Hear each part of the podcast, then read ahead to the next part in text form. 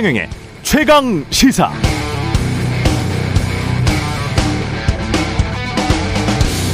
네, 정부가 어제 점검 회의를 열고 최근 급증하는 가계부채 증가세를 억제해 보겠다고 몇 가지 대책 내놨습니다. 정부 보도 자료에 보니 50년 만기 주택 담보대출 관련 실태가 현재 실태는 이렇다고 합니다. 아, 집단 대출이 많았고요. 총 부채 원리금 상환 비율 DSR의 은행 규제선이 40%인데 이것보다 집단 대출은 좀 더 높게 받았다. 4, 50대 비중이 전체의 거의 60%, 60대 이상 고령층 비중도 12%가 넘더라는 것이죠. 50년 만기 주택담보대출을 받은 사람들이 그렇다는 겁니다. 무주택자보다 유주택자들 비중이 높았고요. 금리도 고정형은 없고 상당 부분 전액 변동형이더라는 겁니다. 결국 집이 필요해서가 아니라 대출이 나온다고 하니까 일단 집 사놓고 나중에 시세 차익을 노리겠다는 많은 장 노년층들이 변동금리의 부담을 스스로 떠안고 50년짜리 예, 만기 주택 담보 대출을 받아서 집에 투자했다는 것이죠. 계속 이러다가 나중에 미래가 어떻게 될지 모르니까요. 집값이 크게 떨어지면 각자가 책임지겠죠? 부동산 투자에 진심이라면 투자는 본인 책임이라는 자본주의 원칙에도 진심일 것이라고 믿습니다. 네, 안녕하십니까. 9월 14일 세상에 이익이 되는 방송 최경련의 최강시사 출발합니다. 저는 KBS 최경련 기자고요. 최경련의 최강시사 유튜브로도 실시간 방송합니다. 문자 자면은 짧은 문자 50원, 기본자 100원이 드는 샵9730 콩오플 무료고요. KBS 일라디오 채널 정치 경제 사회문화 등 다양한 명품 콘텐츠가 있습니다. 구독과 좋아요 댓글 많이 부탁드리고요. 오늘 최강시사 김종대 전 의원과 북러 정상회담 아, 짚어보고요. 이어서 국민의힘 이철기 의원 그리고 장윤선 신인규 장신 커플과 함께하는 장신 뉴스 준비되어 있습니다.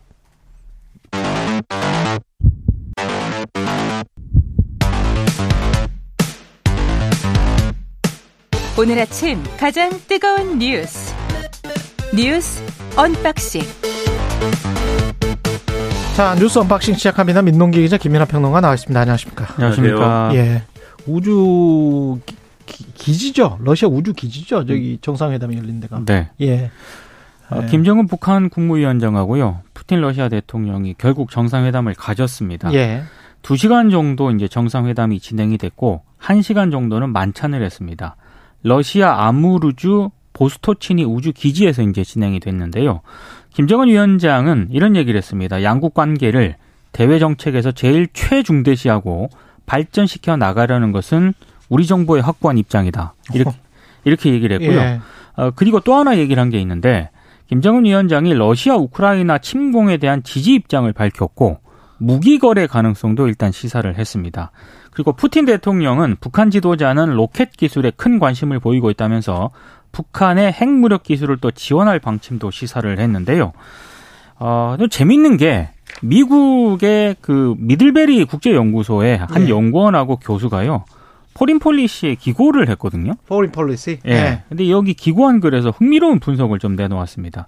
그러니까 북한 체제가 지난 30년간 추진해온 미국과의 관계 정상화를 이번 러시아 대통령과의 정상회담을 계기로 포기하는 것이다. 아, 그리고 그동안 러시아하고는 북한이 표면적으로만 가까웠는데 그렇죠. 실질적으로 거래가 많지 않았지만 이제는 새로운 시대를 여는 것이다. 이런 분석을 내놓고 있습니다. 그리고 실제 일부 전문가들도요. 어찌됐든 이번 정상회담을 기점으로 북러 관계의 새로운 시대가 예고될 수 있다. 이런 분석을 내놓고 있는데 음. 아, 물론 이제 북러 관계가 예전보다는 크게 격상이 된 것은 분명은 합니다만 러시아가 과연 핵 추진 잠수함과 같은 핵심 기술을 북한에 이전할 것인가 음. 이거는 가능성이 그렇게 높지 않다는 반론도 있습니다. 왜냐하면 그렇죠. 예. 이게 동맹 관계라도 이런 기술은 잘 안 넘기지 않습니까? 그 벨라루스 빼고는 지금 없는 거 아니에요? 그렇습니다. 그죠? 예. 그래서- 그것도 소련이 해체되는 과정에서 그렇게 된 거니까. 그렇습니다. 예. 그래서 북한과 러시아의 협력의 정도는 결국에는 한미 양국의 어떤 대응을 보면서 음. 상당히 좀 밀접하게 좀 연관이 있을 수밖에 없다 이런 분석이 나오고 있습니다. 여러모로 이제 쉽지 않을 것 같은 느낌은 있습니다. 왜냐하면 푸틴 대통령이 어디 정상회담하고 할 때 본인이 남을 한 시간씩 기다리게 하고 뭐 이런 사람인데 30분을 먼저 왔어요. 네. 예. 30분을 먼저 와서 김정은 위원장을 영접을 했습니다. 그러니까는 뭔가를 굉장히 원하는 게 있다라는 거죠. 러시아 입장에서는 그 원하는 것이라고 하면은 결국 재래식 무기 그러니까 포탄 이런 것일 수밖에 없고 우크라이나 침공에 있어서는 그것과 관련된 이제 수- 이 수요가 상당히 이제 있는 상황인데 그 포탄을 지원해 주는 데가 없으니까 북한밖에 손 내밀 데가 없는 거 아니냐 이제 이런 거고 그 절실함을 이제 보여준 대목이다라고 해석을 하는 그런 시선이 많은 것 같고요. 그다음에 핵 추진 뭐 잠수함 이런 기술에 대해서는 말씀하신 대로 이제 이전 할 수도 있는데 그렇게 되기 어려울 거다 이런 이제 분석도 많이 나오는데 지금 묘한 거는 이 ICBM 관련 기술입니다. 그래갖고 지금 구체적으로 지금 얘기를 한 게 푸틴 대통령이 북한의 인공위성 제작을 도울 것이냐라는 어떤 현지 매체 질문에 대해서 그래서 우리가 여기 온 것이다. 이 우- 우주 기지에 그래서 온 거다. 이 설명을 하고 그리고 김정은 위원장이 실제로 이 ICBM과 관련된 그러니까 결국 이제 위성 발사라고 하지만 그 기술을 전용하면 ICBM이 되는 것이기 때문에 이렇게 발사와 관련된 구체적인 사양이라든가 뭐 이런 것들을 굉장히 디테일하게 물어봤거든요. 이 자리에서. 근데 그런 어떤 관심도를 볼 때 가장 어쨌든 이런 이 뭐랄까 협력 관계가 짙어지는 거는 ICBM 기술이나 그다음에 위성 기술. 지금 북한이 위성을 개발했다고 주장하는 게 지금 우리는 굉장히 초보적 수준이라고 평가하는 거 아니겠습니까? 근데 만약에 러시아 위성 기술이 여기 이전될 경우에는 그게 이제 차원이 달라질 수가 있다. 이 걱정을 하는 건데 그리고 또 푸틴 대통령이 대놓고 얘기는 안 하지만 민감한 영역에서 협력할 것이다. 이렇게 얘기해 수차례 민감한 영역이라는 말을 썼습니다. 그러니까 드러나지 않은 다른 협력도 우리는 할 수 있다라는 걸 얘기를 하고 있는 거거든요. 그러니까 이런 점들이 왜 위협적이냐면 어제도 말씀드렸듯이 실제 어떤 수의 군사 협력이 이루어질 것이냐는 두고 봐야 되는 건데 뚜껑을 열어봐야 되는 건데 결국 여기에 대항해서 뭔가를 해야 된다라는 얘기가 진행이 될 수밖에 없다는 점이 우리한테는 상당히 골치 아픈 얘기가 된다는 거예요. 당장 나오는 얘기가 그러면은 이렇게 북러가 실제로 무기 거래를 공식화하는 국면으로 가면 한미도 연합훈련을 강화한다든지 이런 일을 해야 되고 또 한국, 미국, 유럽연합이 어, 대북 독자 제재를 또 하는 것도 대응 방안 중에 필요하고 러시아산 석탄 수입 감축을 통해서 뭔가 압박을 하자. 이런 얘기가 쭉 나온다는 거고 더군다나 만약에 핵 추진 잠수함 관련 기술 이전 가능성이 있다고 하면은 우리도 뭔가 이 한미 원자력 협정 이런 것들을 개정을 해서 전원축 우라늄에 대해서 이제 이 순도를 높인다던가 이런 걸 해야 되는 거 아니냐 이런 얘기 막 하거든요. 그러니까 이런 조건들이 다 군사적 긴장 강화를 불러올 수 있는 요인들 아니겠습니까? 그러니까 이런 국면으로 가는 게 여러모로 이제 도움이 되는 거냐 이런 의문이 생길 수밖에 없는 거고 다만 이제 지금 이 논의에서 조금 그래도 긍정적으로 볼 수 있는 거는 이렇게 됐으니까 중국을 이번 기회에 한번 좀 끌어와 보자. 이 논의는 지금 있는 것 같아요. 그래서 중국이 어쨌든 북한과 러시아가 근접하는 거에 대해서는 자신들의 레버리지 상실을 통해서 이게 좀 위협적이다라는 어떤 판단을 해서인지 지금 좀 뜨뜻미징을 하거든요. 그러니까 중국을 이번 기회에 좀 끌어오자라는 얘기도 있는데 반대쪽에서는 또 지금까지 너무 이제 한미가 밀착해서 그것도 이제 먹힐 거냐라는 의문이 좀 있는 상황입니다. 그러니까 이 여기에 대해서 필요한 거는 명확한 전략이다. 음. 그리고 전략을 제대로 세워서 이 난관을 타파하는 게 중요하다. 이런 얘기인 거죠. 김종대 전 의원과 잠시 후에 자세한 말씀 들어보겠습니다만은 중국이 북러가 지금 말씀하신 대로 급속하게 뭐 정치적으로 경제적으로 군사적으로 확 묶이는 거는 반 분명히 반대를 할 겁니다. 그렇죠. 그리고 러시아 입장에서 봤을 때는 북한도 마찬가지고요. 사실 서로가 불안정한 파트너라고 생각할 수밖에 없어요. 음. 왜냐하면 경제적으로 그래도 미국의 GDP의 70%를 따라가 버린 중국과 러시아하고는 비교가 안 되거든요. 그래서 러시아와 완전히 강력한 동맹을 해서 북한이 물론 군사적으로는 버틸 수가 있겠지만 아, 체제가 안정이 되고 국민들을 먹여 살리는 어, 그런 쪽으로 가려면 그래도 중국의 도움이 북한은 여전히 필요한 상황이고 러시아 역시 중국의 도움이 필요해요. 지금 여러 제재를 안고 있는 상황에서 그나마 중국이 뭘 좀 받아주고 그리고 뭘 좀 어, 수출해주고 이런 덕에 또 러시아 경제가 돌아가고 있기 때문에 푸틴 그런 모든 것을 알고 있는 푸틴과 김정은이 중국이 중국은 그렇다고 대놓고 반미냐 뭐 북한이나 러시아처럼 딱 그런 스탠스는 아니에요. 아이, 그럴 수 그럼요. 없는 입장이죠. 딱 진짜. 그런 스탠스는 아니에요. 그 중국은 여러 이해관계가 얽혀 있고 지금 뭐 시간 때문에 많은 말씀은 못 드립니다만은 다른 것 때문에 좀 협상을 해야 될 음. 것들이 많습니다. 예. 옛날 무슨 실크로드 비슷하게 해서 철과 뭐 이런 거 뭐 비단 무슨 road였죠 그게 iron iron and 뭐 무슨 road였죠 예 그런 것들 때문에 쌓여 있는 지금 저 채권 문제랄지 여러 가지를 지금 IMF랑 협의해야 되는 문제가 있고 거기에 미국이 또 레버리지를 강력하게 가지고 있기 때문에 미국 국채와도 연결이 되고 하여간 여러 가지가 연결이 돼 있습니다. 그래서 대놓고 반미는 중국은 음. 못하는 상황으로 저는 판단을 하고요. 그렇다면 북한과 러시아도 제한적일 것이다. 그럼 아. 우리가 이런 상황을 잘 이용해야 된다는 거죠. 그렇죠. 예, 이런 상황에서 잘 이용을 좀 해야 될 것 같고요. 국방부 장관은 신원식, 문체부는 유인촌, 여가는 김행 장관 이렇게 소폭 개강했습니다. 네. 일단 1년 4개월 동안 윤석열 정부 출범 이후에 3명의 장관을 동시에 교체 발표한 것 자체가 굉장히 이례적입니다. 언론들도 이례적이다라는 평가를 내리고 있는데요. 이번에 내각에 합류할 인사들의 면면을 보니까 몇 가지 특징이 있는데 첫 번째는 강경파들의 전진 배치다. 이런 성격을 좀 두드러진다는 거죠. 신원식 국방부 장관 내정자 같은 경우에는 홍범도 장관 흉상 이전을 최초로 주장을 했던 그런 인물이고요. 그리고 유인천 문체부 장관 내정자 같은 경우에는 이명박 정부 당시 문학의 블랙리스트 연루 의혹 등으로 이미 하마평 단계에서부터 논란이 됐던 그런 인물입니다. 에, 그리고 어, 지금 뭐 김행 여가부 장관 그 후보자 같은 경우에는 지금 잼버리 파행 사태 책임론이 불거진 상황 아니겠습니까? 김현숙 지금 현 여가부 장관에 대해서. 네. 근데 이게 주무부처 수장을 교체하는 어떤 그런 출구 전략으로 쓴 거 아니냐 이런 좀 비판도 나오고 있는 그런 상황인데요. 어찌됐든 이 강경파들의 전진 배치로 인해서 향후 뭐 야당과의 관계라든가 청문회라든가 이런 게 상당히 험하게 진행될 가능성도 있다. 이런 분석들이 좀 많습니다. 어제 말씀드렸다시피 이분들이 다 강경파적인 면모를 갖고 있어서 어제 어느 방송에 갔는데 진행자가 그 물어보더라고요. 이 세 사람 중에 가장 뜨거운 청문회 어디가 될 것 같냐. 근데 제가 우열을 가리기 어려울 것이다 이렇게 말씀드렸습니다. 그러니까 거의 이제 올스타전 같이 하는 거예요, 이거는. 예. 지금 이제 제기된 또 문제 제기나 이런 것들을 보면은 다 만만치 않아 보이는 게 신원식 후보자의 경우에는 지금 뭐 여러 가지 막말 논란 이런 게 지금 있고 뭐좀 이따 뭐 설명해 주실지 모르겠습니다만 그다음에 과거사에 관련된 문제가 있지 않습니까? 음. 과거에 자기가 중대장 할 때 이제 의문사인 것을 이제 조작한 거 아니냐 이런 의혹이 있고 12.12 쿠데타를 두고 나라를 구하려고 나온 것 이렇게 평가를 네. 했었군요. 네. 그렇습니다. 그리고 예. 장관 후보자의 경우에도 지난 결국은 이명박 정권 때 뭘 했느냐를 평가할 수밖에 없는 거지 않습니까? 예. 이러면 결국은 이제 당시에 이제 문학 그렇죠 문학의 인사들이라든가 언론계라든가 또는 이제 그 이제 국정원이 한 건데 그때 당시에 문체부 장관이었다는 거죠. 그렇습니다. 네, 본인은 아니라고 하는 거고 네, 본인은 전혀 관련이 없다고 주장하는데 예. 본인은 부인하고 있습니다. 그렇습니다. 예. 그리고 최근 이제 언론 인터뷰에서 예를 들면 나랏돈 받아가지고 지원받아서 만드는 작품이 국가의 어떤 그런 철학과 반하면 되느냐 뭐 이런 인식을 내비친 것도 있어서 아 그런 말도 있어요. 음, 그렇습니다. 그래서 예. 이게 여러모로 좀 논란이 될 만한 건들이 많고 어. 뭐 김행 후보자의 나라의 생각은 뭘까요? 국가의 생각은 뭐지? 국가의 생각이 대통령의 생각인가? 그건 국가주의 나 전체주의인데. 그러게 말입니다. 그리고 네. 김행 후보자의 경우에도 지금 이제 여성가족부 장관 후보자라서 전문성이 있느냐 이 논란이 있을 것 같아요. 다만 2014년에 여가부 산하기관 양성평등교육진흥원장을 지냈는데 이때 이제 예를 들면 여성들의 권리가 많이 보장이 안 돼 있다든지 이런 얘기를 막 했습니다. 근데 그건 또 윤석열 정권의 어떤 철학하고는 또 다른 거 아니냐 이런 음. 지적도 막 나올 것 같아서 우열을 가리기 힘든 이제 올스타전이 펼쳐질 것이다. 올스타전. 그렇습니다. 이런 얘기죠. 재밌겠습니다.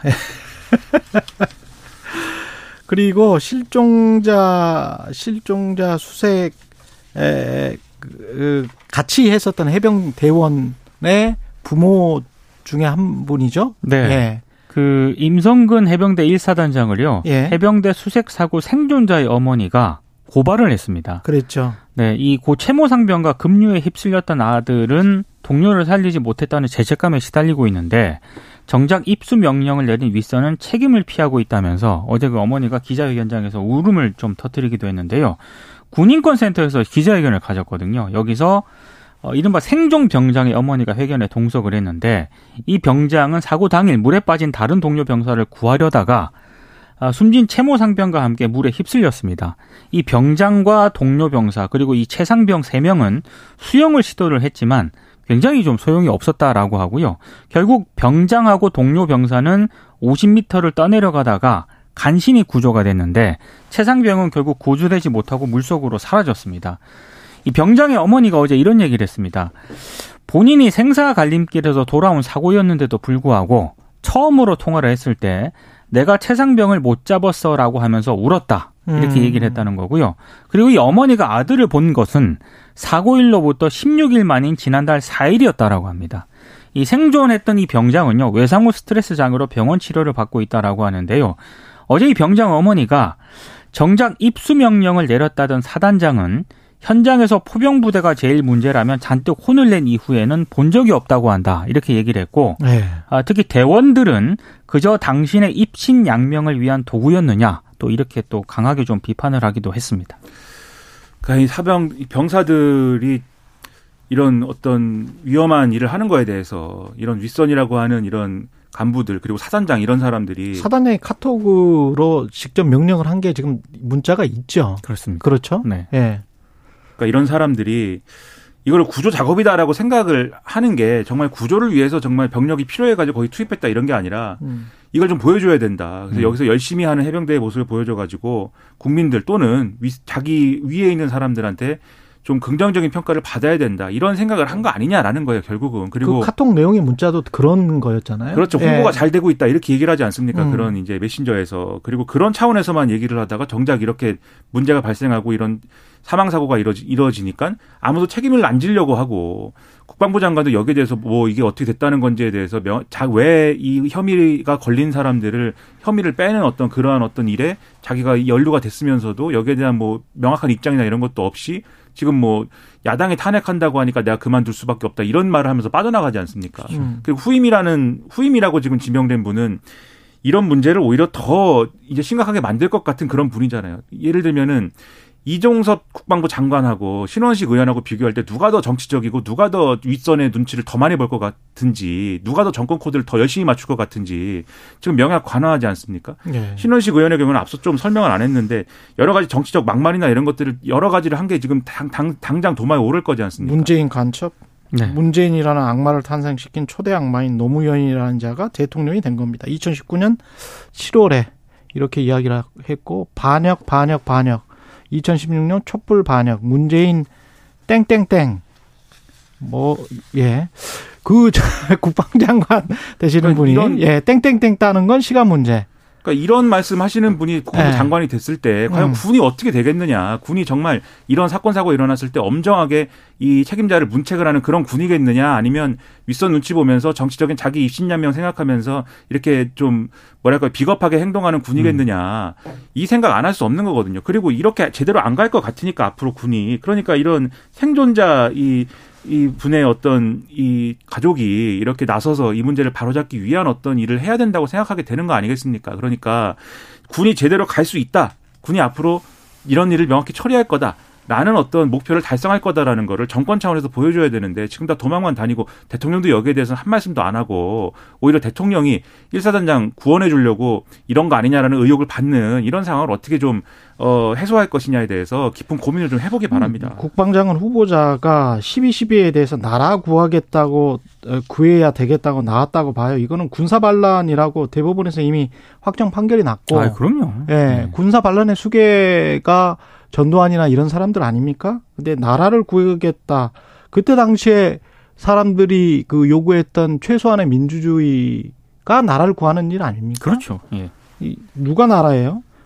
그리고 무엇보다도 이 신원식 그러니까 이 사람들 생각에는 전두환이나 이런 저 자기 위에 있는 사람들이 나라인가 봐요. 전형적인 이게 국가주의고 전체주의인데. 사실 그 전시작전 전환 추진 있지 않습니까? 예. 이것도 이제 2019년에 한 발언이 있는데 뭐 좌익들이 미군을 떠나게 하는 공작이고 이것은 김정은이한테 대한민국을 바치기 위한 교묘한 공작 그 이상도 이하도 아니다. 그러니까 이 사람들이 자유민주주의 자냐는 거지.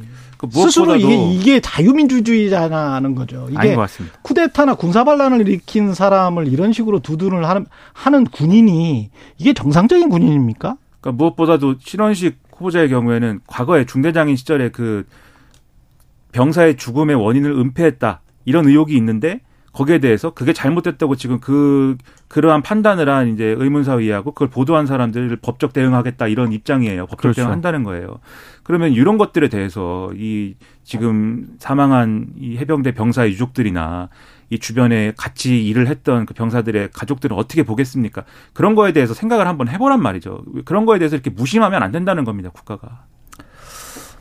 문자는 아직도 뭐 12, 12는 구국의 결단이다. 뭐 이런 이런 문자들이 오고 있는데 어, 본인의 부모나 자식들이 한번 고문 한번 받아보세요. 남영동 분실에서 이런 말씀들이 나오는지 자유민주주의와 말을 자유롭게 할 수 있는 세상이 된 지 한 30년 정도 됐는데 너무 사람들이 망각을 하는 것 같습니다. 예.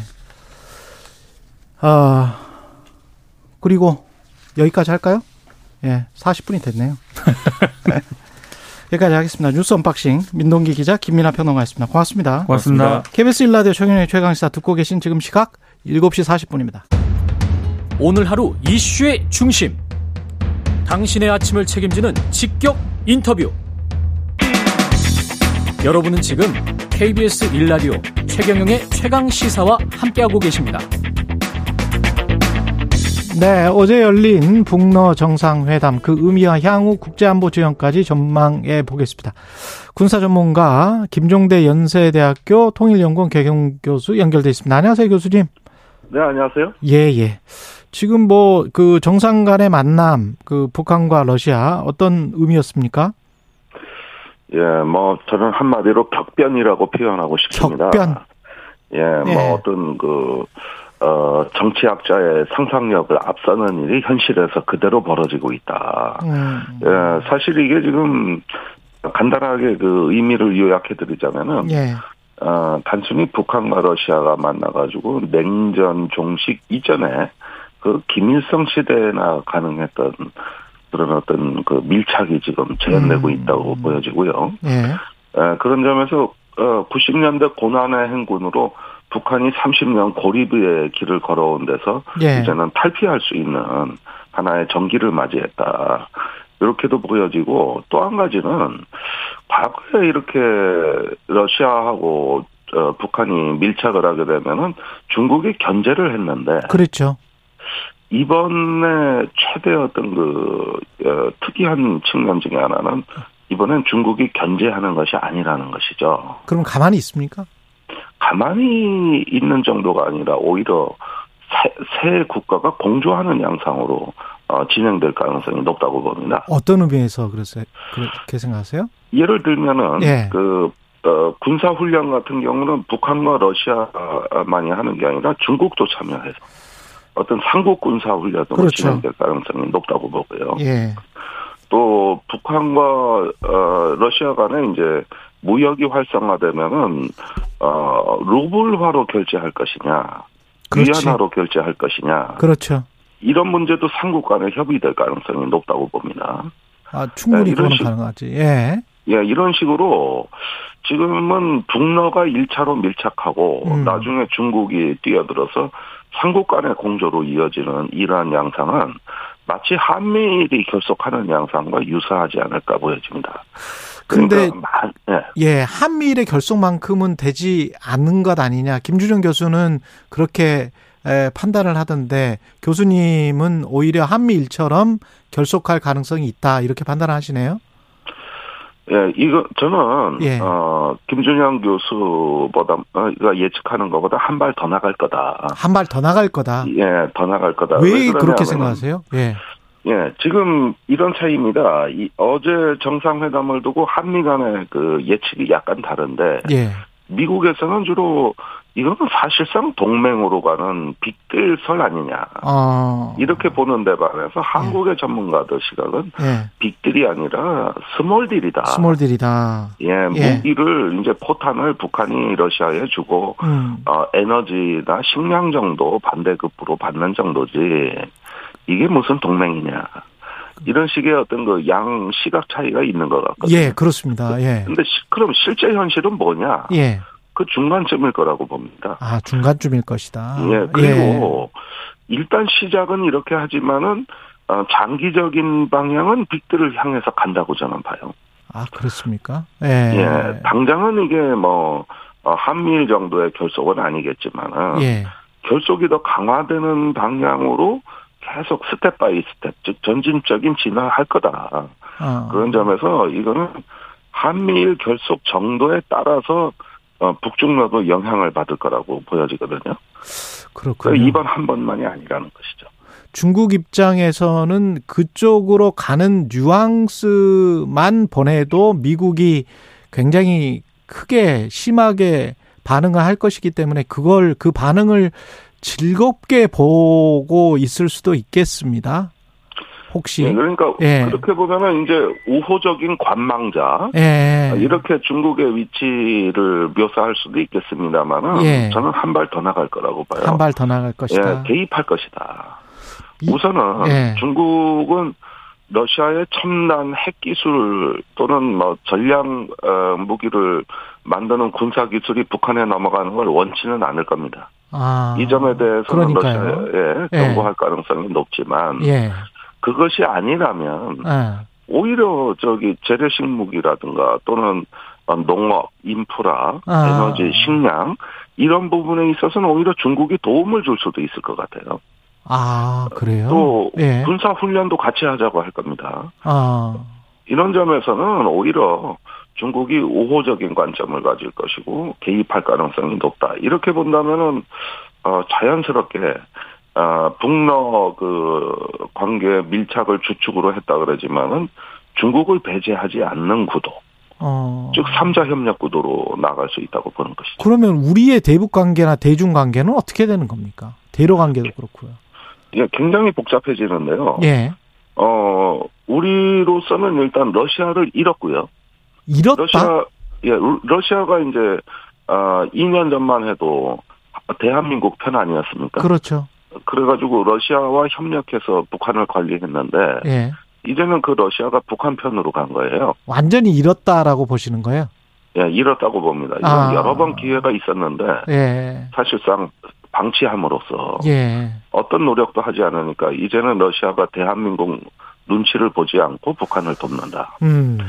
어, 이렇게 보면 외교 자산으로서의 어떤 러시아를 잃었고 러시아는 잃었다. 중국을 잃어가고 있다. 아, 중국은 잃어가고 있다. 예, 완전히 잃은 건 아니지만. 그렇죠.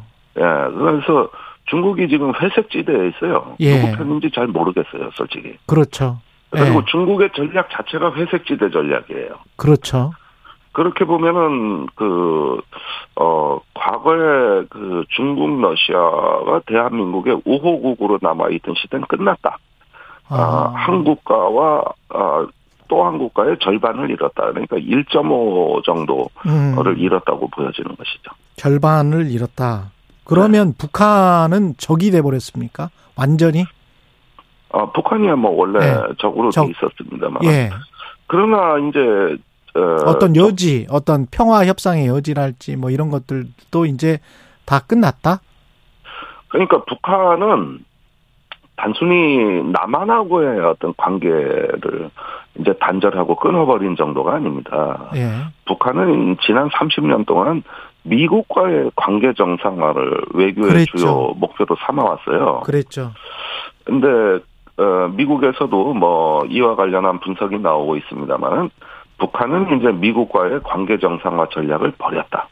그럼 북한은 미국마저 끊었다. 이렇게 되는 거네요. 예, 이렇게 되는데 예. 어 그거 그런 방향으로 가고 있지만은 만약에 내년에 트럼프가 집권해서 예.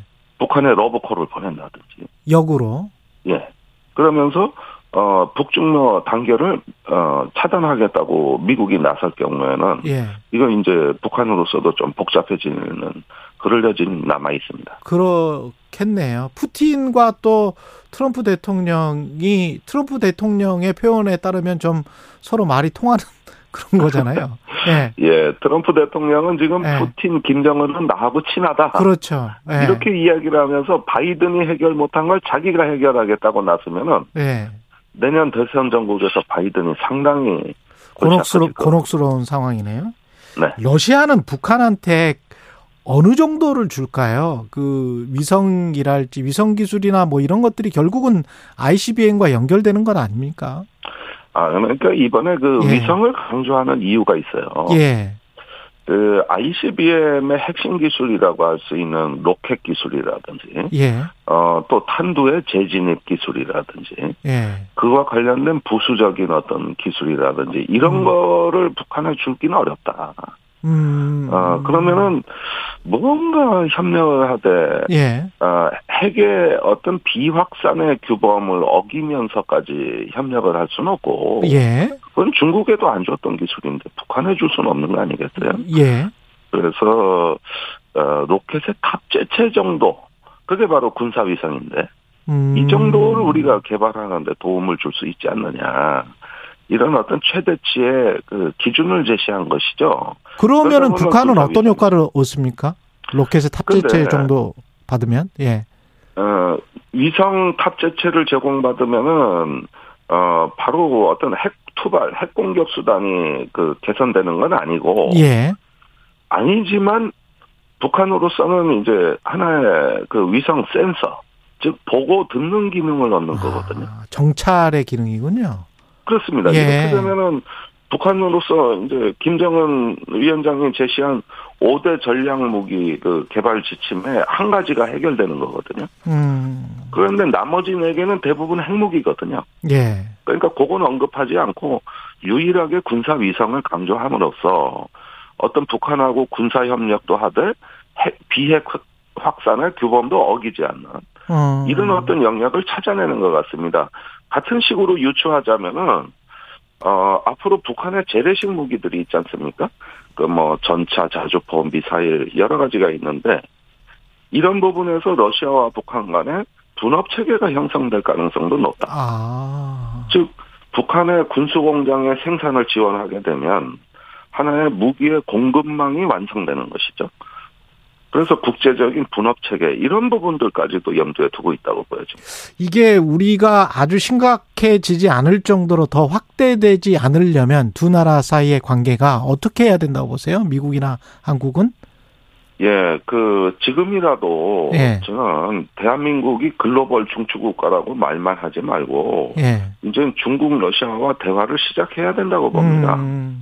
우리가 조금 먼저 손을 내밀어서 예. 어, 다소 좀뭐 굴욕을 감수하는 한이 있더라도 예. 어 이제는 대륙 쪽으로 시선을 돌려야 된다.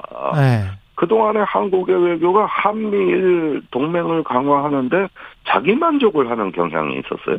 예. 이게 마치 한미일 동맹을 다 하면은 우리가 안보에 책임을 다한 것처럼 어. 이렇게 인식되는 경향이 있었는데 그건 외교 안보 전략의 50%밖에 안 되는 거예요. 지피지기 아닙니까? 예. 그러니까 지피 적을 알고 지기 나를 알아야 되는데 지기만 했어요. 그래서 그 한미일이라는 동맹에 안주하는 경향이 있었는데 음. 이제는 어 동맹을 결속하는 것 못지않게 적들이 동맹을 맺지 않도록 외교력을 집중하는 게 더 중요하다. 그런 인식의 전환을 있어야 되겠고 그런 균형 외교의 어떤 덕목을 지금 회복해야 된다고 봅니다.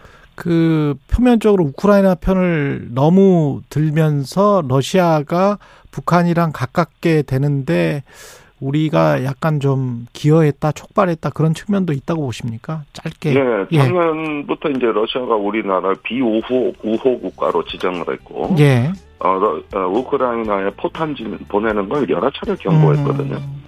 그래서 그 이렇게 북러 간의 밀착을 우리가 개입하고 관리할 기회는 여러 번 있었다고 보여집니다. 음. 그리고 포탄은 작년 11월부터 이미 가기 시작했어요. 이게 처음이 아니거든요. 알겠습니다. 그러면은 예. 분명히 시간은 있었다는 것이죠. 알겠습니다. 그때 예. 대한민국이 조금 더 신중한 외교 신중했어야 되는데. 네. 그렇습니다. 김종대 연세대학교 개공 교수였습니다. 고맙습니다.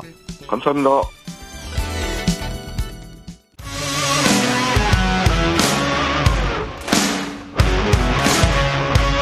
오늘 하루 이슈의 중심 최경영의 최강 시사. 네, 윤석열 대통령이 어제 세계 부처에 대한 개각 발표했는데요. 자세한 내용 국민의힘 이철규 사무총장과 이야기 나눠보겠습니다. 안녕하세요, 총장님. 네, 안녕하세요. 예, 예. 입니다 예, 반갑습니다. 그 네. 국내 정치연합 엽죽기 전에 순방 이후 네. 과제에 대한 질문 먼저 드릴 텐데 한중일 정상회의를 지금 적극 추진하기로 한 거죠, 정부가. 네, 정부가 추진하는 건 맞습니다. 예. 그 어떤 관계 개선에는 의지가 있으신 거죠, 대통령은? 네, 그렇죠. 예. 우리 뭐 한국과 일본, 중국은 이 동아시아 쪽에서 음. 이 제일로 이 서로 밀, 밀접한 관계성을 가지고 있는 나라들입니다. 예. 이 나라가 서로 어, 소통하고 서로 간에 이해와 이- 그다음 이 국익을 위해서 서로 이 상호 보완적인 관계를 이렇게 이 구축해 나갈 필요성이 있는 나라들이죠.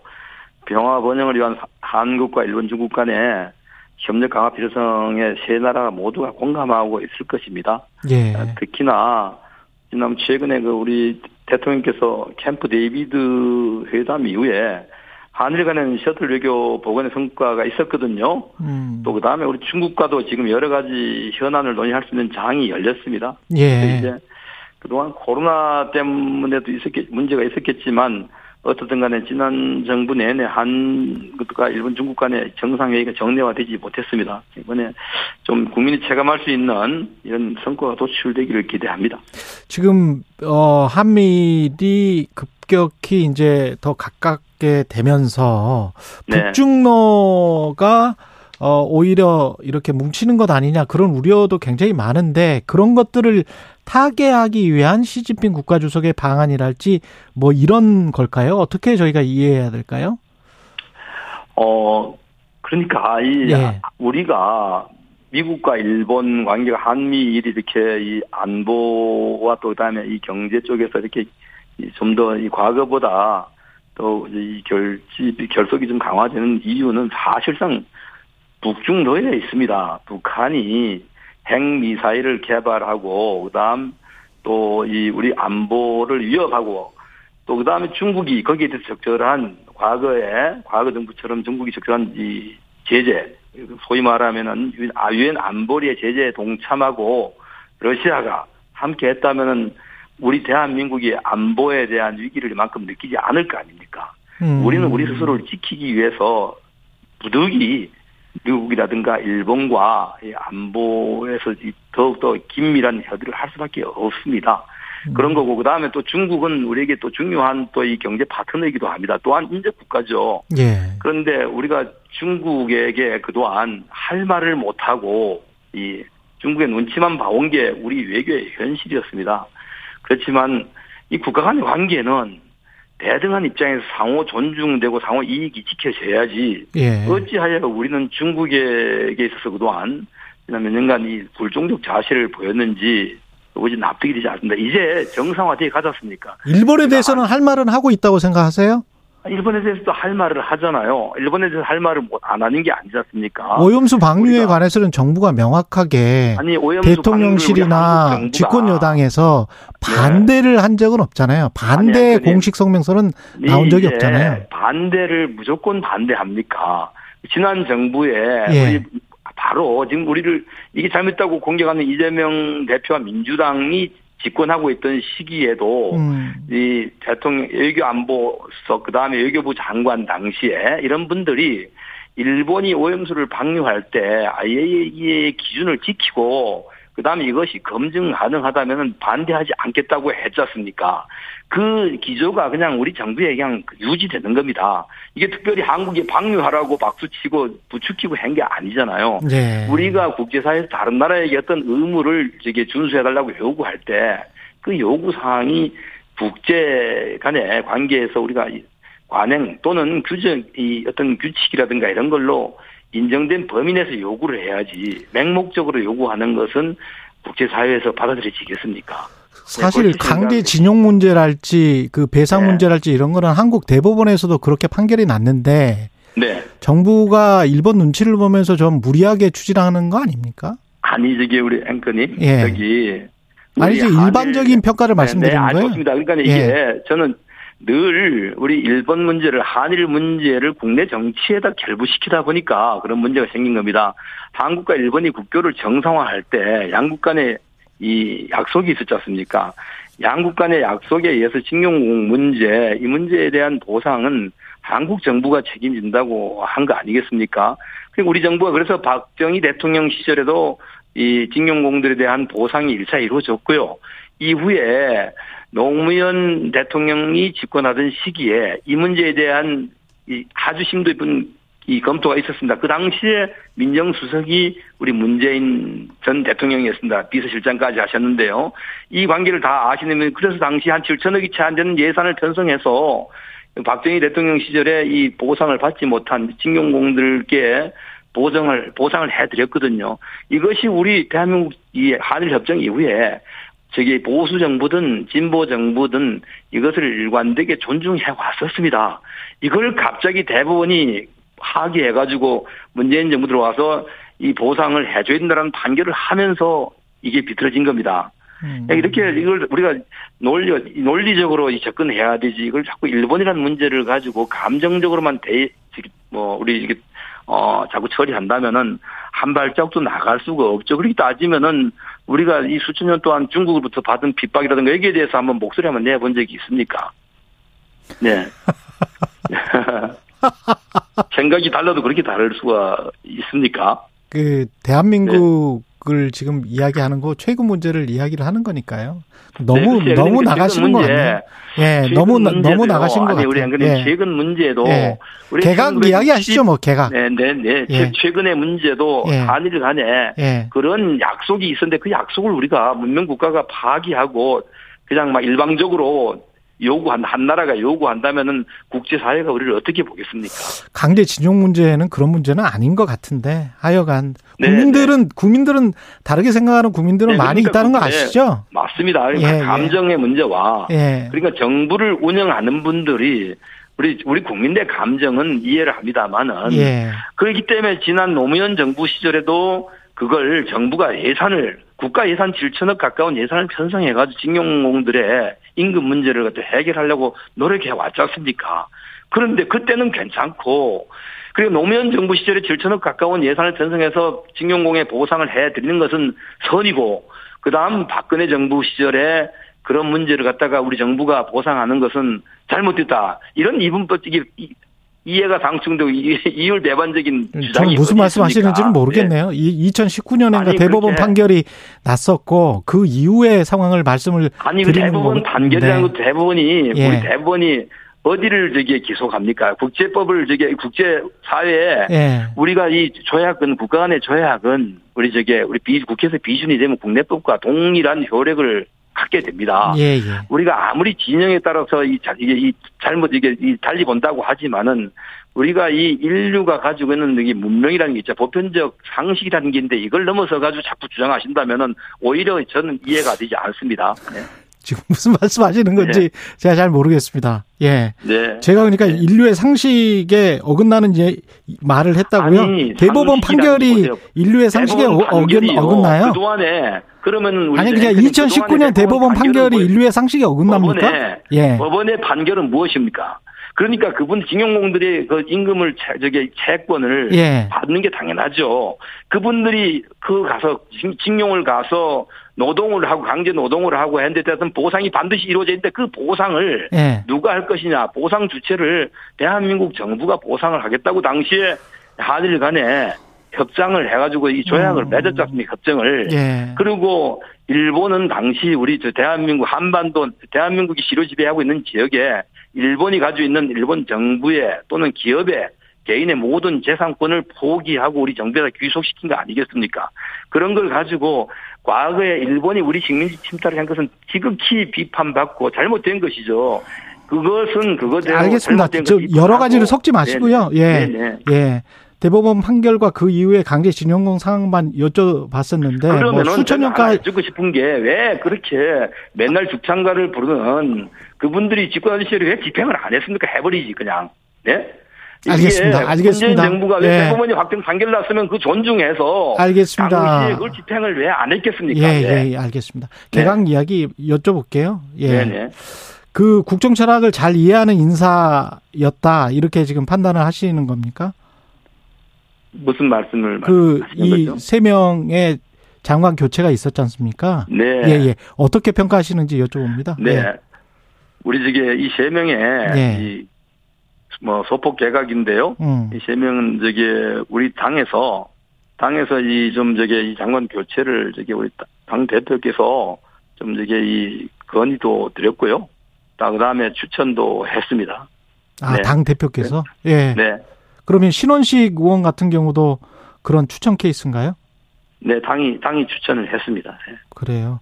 신원식 의원 같은 경우는 전두환 씨가 주도한 12.12 쿠데타를 두고 나라 구하려고 나온 것이라고 평가했던데 이거는 국민의힘에서도 동의하시는 거예요? 네, 저기 제가 그게 그런 사실까지 어떻게 다 우리가 파, 이 파악된 바가 내가 저기 없기 때문에 제가 뭐라고 말씀드리지 못하지만은 아니 어제 KBS 아, 뉴스에 보세요. 나오는 건데요. 아니 근데 제가 예. KBS 뉴스를 다 어떻게 봅니까 우리 앵커님 그러니까 다시 뭐 어떤 발언이 있었는지 진위를 아주 확인되지 2019년 못한 상태에서 9월에. 말씀드리기 뭐하고요. 예. 그 다음에 그러니까 그 과거에 그러면 김만배와 신앙님이가 그 가짜 조작한 뉴스를 가지고 믿고 그럼 사실을 해가지고 그걸 평가를 예. 해야 됩니까? 그건 아니잖아요. 그러니까 아니 지금 당에서 무슨 우리 말씀 하시는 현재 거예요? 우리 당에서 신원식 장관 후보자가 2019년 그러니까 9월에 제가 확인을 제가 아직 되지 확인 하지 않은 상황을 갖다 말씀드리게 뭐하고요. 그게 국민의힘 당에 입장이냐고요. 우리 당 아닙니다. 우리 당에 예. 확인하지 못한 걸 국민의힘 입장이냐고 그렇게 물으시면은 그러니까 뭐 신원식. 의원의 신원식 신원식 의원은 우리 현재 당에 있는 최고의 국방 전문가다. 또 국군에 있는 많은 후배들이 신원식 그 저기 이 의원을 존경하고 따르는 신원식 의원의 이 발언도 존경하세요? 당시 아니, 나라 구해야 되겠다고 나왔다. 발언을 확인하지 12.12 못했기 쿠데타가 군사 반란이. 제가 예. 제가 바- 어떤 발언을 했는지를 모른다 이겁니다. 아니 제가 지금 그러면 알려드렸잖아요. 네, 그 그러니까 알려드린 사실에 대해서 게 아니, 평가를 해달라는 겁니다. 네, 최경영 앵커님. 예. 지금까지 이철규 총장님, 이철규 네, 총장님 네네. 질문 드린 거에 답변을 네, 해주세요. 질문을 필요한 질문을 해가지고 게다가 함정을 파놓고 저에게 다 답변을 요구하시면 아니 무슨 함정을 파요?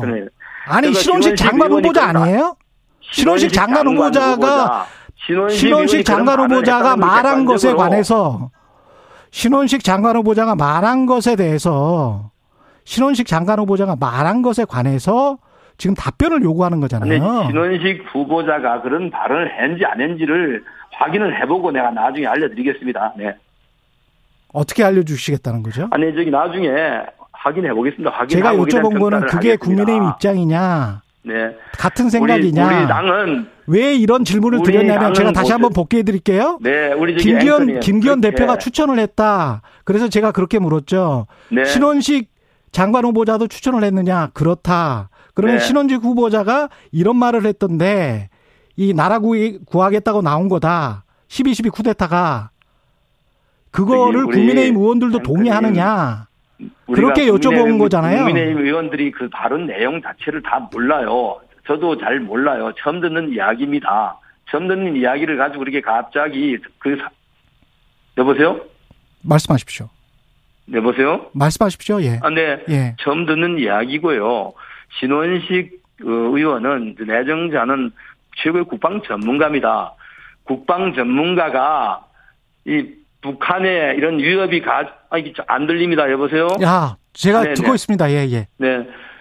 현재 북한의 핵 미사일 위협이 가중되는 시기에 또 다음에 이 북한과 러시아가 지금 이제 긴밀히 지금 무엇을 저게 이 협의한지 모르지만 이렇게 긴밀한 움직임이 있는 상황에서 이재명 대표는 국방부 장관을 탄핵하겠다고 했어요. 탄핵이 되면은 어떠하겠습니까? 6개월간 대한민국의 국방 책임자가 이 부재하게 됩니다.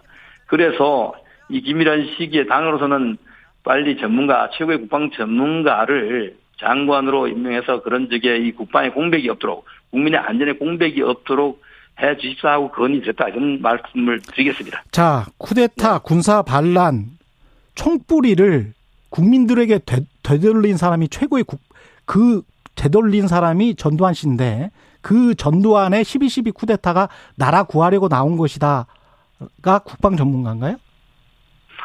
저기 우리 한 사람의 일생을 가지고 어떤 말 발언을 했는지 모르지만 한 부분을 가지고 우리 한 몸에 머리카락 하나 정도 있는 걸 가지고 저- 그 사람 전부로 평가할 수는 없는 거 아니겠습니까? 과는 과대로 또 공은 공대로 그 사람이 가지고 있는 능력은 능력대로 국가를 위해서 국민을 위해서 활용하는 것이 인사 아니겠습니까? 알겠습니다. 강서구청장 관련해서 지금 네, 공천이 확정이 된 건가요? 무슨 말씀이십니까? 아, 확정은 안된 일부 거죠? 언론이 예, 예. 우리 당의 분열을 부추기려고 하는 분들이 자꾸만 괴담을 그렇군요. 만들고 또 가짜 뉴스를. 유포하는데요. 예. 지금 공장의 경선이 세 사람의 이 예비 후보가 경선을 하고 있습니다. 우리 당이 누구를 뭐좀 민주당처럼 콱 찍어가지고 대표나 또는 그 이 당 지도부가 자기 마음에 드는 사람을 찍어서 우리는 후보를 내지 않습니다. 민주적인 절차를 예. 거치고 있는데 왜 그러십니까? 아니 저는 뭐 아무런 악의는 없었어요.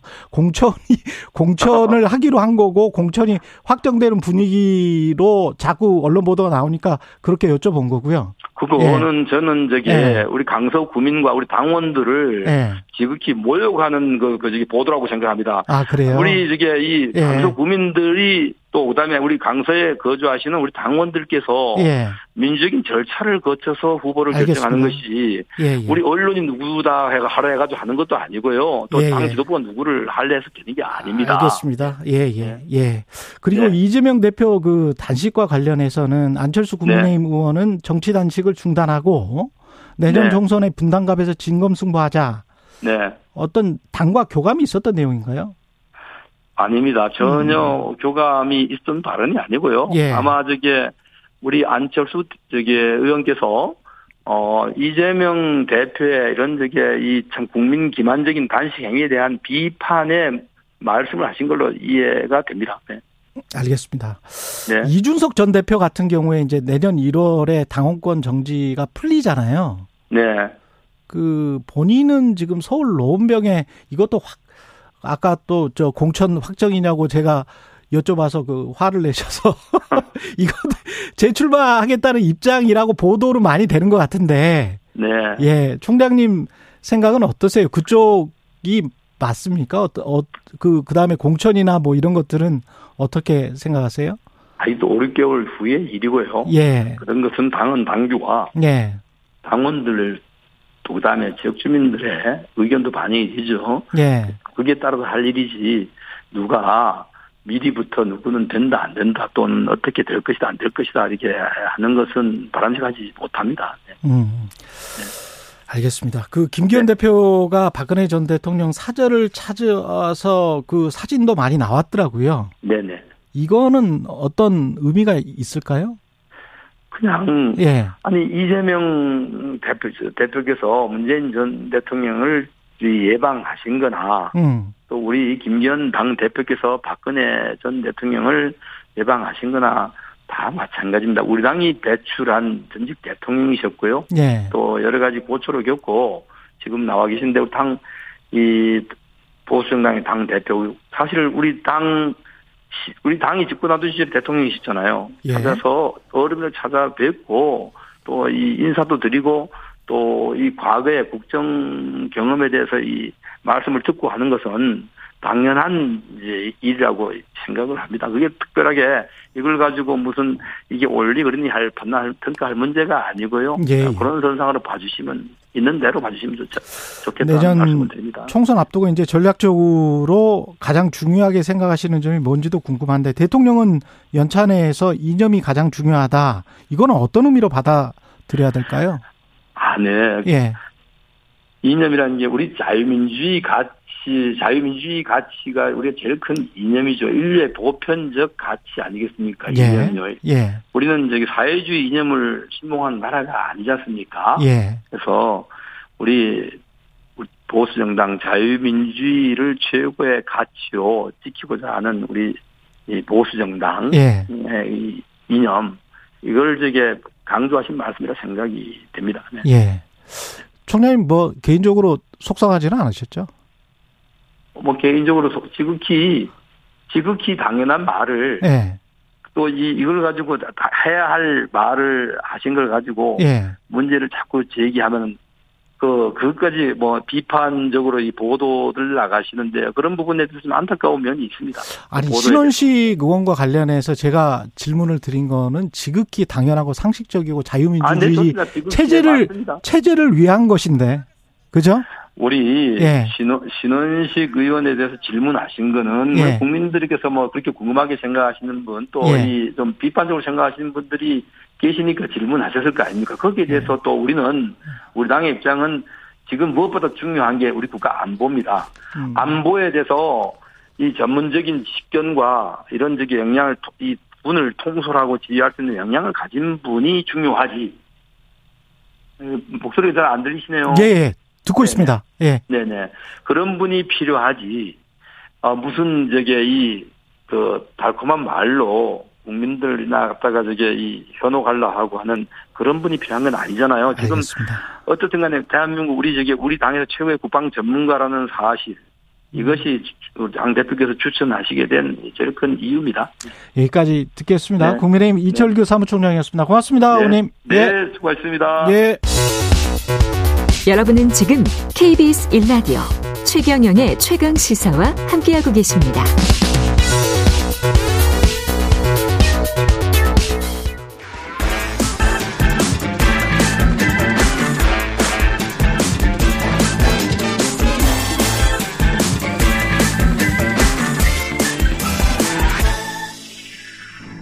네, 한 번 더 뉴스 시간입니다. 오늘은 한국경제신문 최영찬 기자와 함께합니다. 안녕하십니까? 네, 안녕하세요. 모로코에서 강진이 일어난 지 한 닷새 지났는데 네. 당국이 늦장 대응해서 현지 국민들 뭐 언론도 좀 너무한 거 아니냐 그런 보도들이 나오고 있는 것 같습니다. 예. 그렇습니다. 한 가지 좀 알아두시면 좋을 게 음. 모로코가 왕정 국가예요. 예. 그러니까 국왕이 있는 나라인데 이 국왕은 모하메드 6세입니다. 그러니까 지진 수습에 좀 소극적이라는 비판이 계속 현지에서 나오고 있습니다. 이 생존자들은 이 우리가 국, 국가가 우리가 존재한다는 사실조차 잊은 것 같다 이렇게 한탄하고 있다고 지금 뭐 뉴욕 타임즈라든지 이런 외신들이 좀 보도를 하고 있고요. 예. 지금 모로코와 스페인의 구조팀이 그 도착한 게 지진 발생 나흘째인 지난 11일 오후 5시쯤이에요. 그러니까 마을 사람들은 구조대한테 다가가서 조금만 더 일찍 왔으면은 이 무슨 소위 말해서 골든 타임이라고 하잖아요. 72시간이 이미 지난 다음에야 이렇게 투입이 된다는 거예요. 그것 때문에 굉장히 화를 냈다. 뭐 이런 지금 반응들이 나오고 있고요. 이 상황이 악화하다 보니까 지난 12일에야 이 국왕이 피해자들이 있는 그 마라케시의 한 병원을 찾았고 헌혈에 동참을 한 겁니다. 지금 현지인뿐만 아니라 여행객들도 현참, 현, 헌혈을 동참하고 있어서 좀 그 대열에 좀 자연스럽게 선 거 아니냐 이런 분석들이 나오고 있습니다. 헌혈하고 있는 장면이 TV를 통해 나오고 기자들도 뭐 헌혈을 하는 사람들이 있던데 예. 굉장히 이례적인 겁니까 이게? 그렇다고 합니다. 지금 예. 제가 말씀드린 그 국왕이 보통은 요즘 현대 국가에서는 국왕이 있더라도 총리가 이제 행정을 하거나 그러잖아요. 그렇죠. 여기는 국왕이 직접 다 합니다.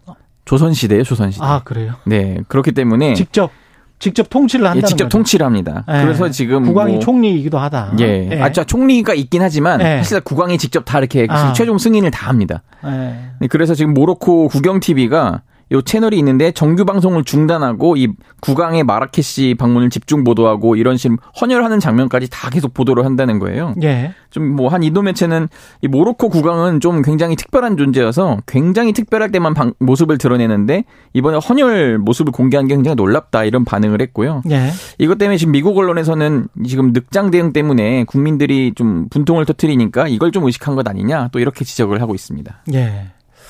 그 이게 전 근대적인 정치 체제에서 강진이 일어났을 때 예. 정부나 국가가 없다.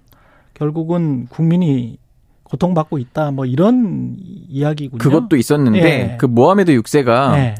자 기 나라에 잘 없대요. 아 그래요. 네, 그 지진이 강진이 일어났을 때도 당시 어디 있었냐 했더니 프랑스에 사저가 있는데 거기에 있었던 게 지금 드러난 거예요. 이게 프랑스의 식민지였죠, 모로코가. 그렇죠, 맞습니다. 예. 그 근데 거기에 프랑- 지금 프랑스 한 좋은 곳에 있었구나. 초호화 저택 뭐 우리 돈으로 한 1,400억 원대 예. 그 저택을 그 지어 놓고 음. 뭐 신병 치료라고 하는데 거기에서 이제 왔다 갔다 하면서 하는 게 지금 계속 이번에 드러났어요. 그것 때문에 더 국민들이 지금 굉장히 열분이 나, 나, 나 있는 상태입니다. 그렇군요. 이게 지금 민주주의로 뽑지를 못하니까 그렇죠. 이게 뭐 1140억짜리 집이면 좋겠네요. 그렇습니다. 이 예. 벌써 지금 1999년부터 이제 왕위에 올랐다고 하더라고요. 이, 이- 이분이 나이가 어떻게 되십니까? 지금 모하메드 나이는? 이제 한 이제 한 60 가까이 됐는데 아, 그러니까 35세에 왕위에 올랐어요. 35 세? 99년에. 네, 그 초반만 해도 막 개혁군주다 뭐 이랬어요. 뭐 예. 좀 여성 지위 강화라든지 사법부 독립 강화 뭐 이런 걸 했었는데 예. 아무래도 이게 계속 그 뭐 본인의 이제 군주 역할을 음, 하면서 너무 지금 오만해진 해이- 것 아니냐 해해지고. 네 왜냐면 지금. 또 경제 난이거든요 오로코가 예. 그럼에도 불구하고 본인의 지금 호화 생활이 누리던 게 더 들통이 나버려서 그렇겠죠. 좀 예. 어떻게 될지 좀 지켜봐야 할 것 같습니다. 지금 근데 국제 구호 단체들을 모로코 정부가 맡고 있다는데 예. 왜 막는 거죠? 그러니까 모로코가 외교적으로 불편한 나라들이 꽤 있는 거예요. 네. 가령 이제 프랑스 같은 경우에도 식, 과거 식민지였기 때문에 이것도 지금 모순인데 음. 본인은 사절을 이제 프랑스에다 지어놓고 왔다 갔다 하면서 그렇죠. 프랑스가 과거 우리를 지배했기 때문에 프랑스의 도움은 받지 않겠다. 아, 뭐 이런 논리고요. 그렇군요. 그래서 뭐 지금은 스페인, 튀니지, 영국, 아랍에미리트, 카타르 이런 데서는 이제 고로코에 지원을 하고 있는데 예. 예를 들어 뭐 튀르키예나 미국, 대만, 독일 이런 데서는 제안했는데 좀 묵묵부답으로 일관하고 있고요. 예. 이것 때문에 지금 굉장히 안타까운 거는 현지인들이 자체적으로 구호품을 들고 현지인들이 이제 다른 지역 주민들이 이제 가서 막 도와주고 있다는 거예요. 예. 좀 그런 안타까운 소식이 계속 들리고 있습니다.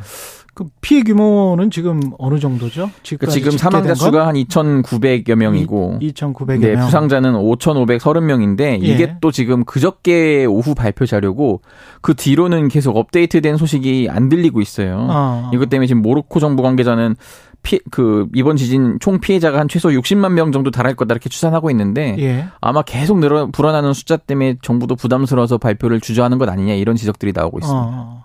문재인 전 대통령 양산마을 이야기 좀 잠깐 하겠습니다. 평산 책방 이거는 문을 열었었죠. 그렇죠. 지금 책방 그 네. 책 파는 곳은 지금 운영을 하고 있죠. 근데 빵집 네. 평산 책빵 네네.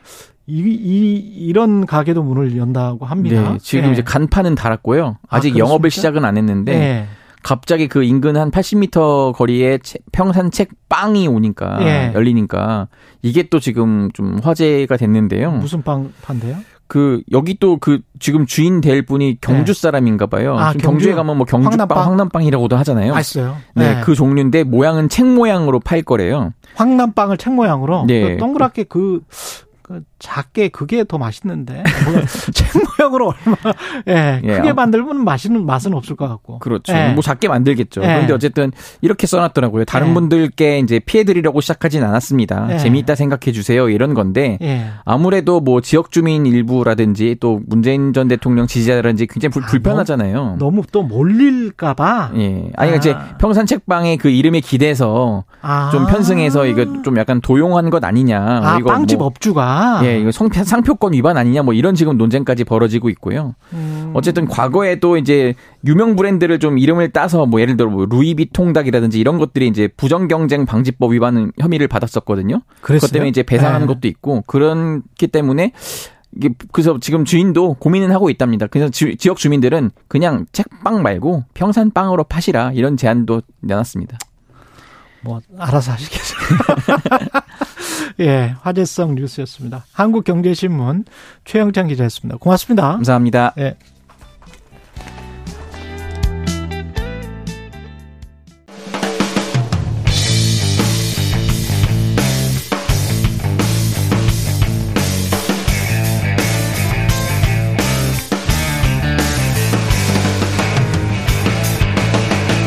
최경영의 최강 시사.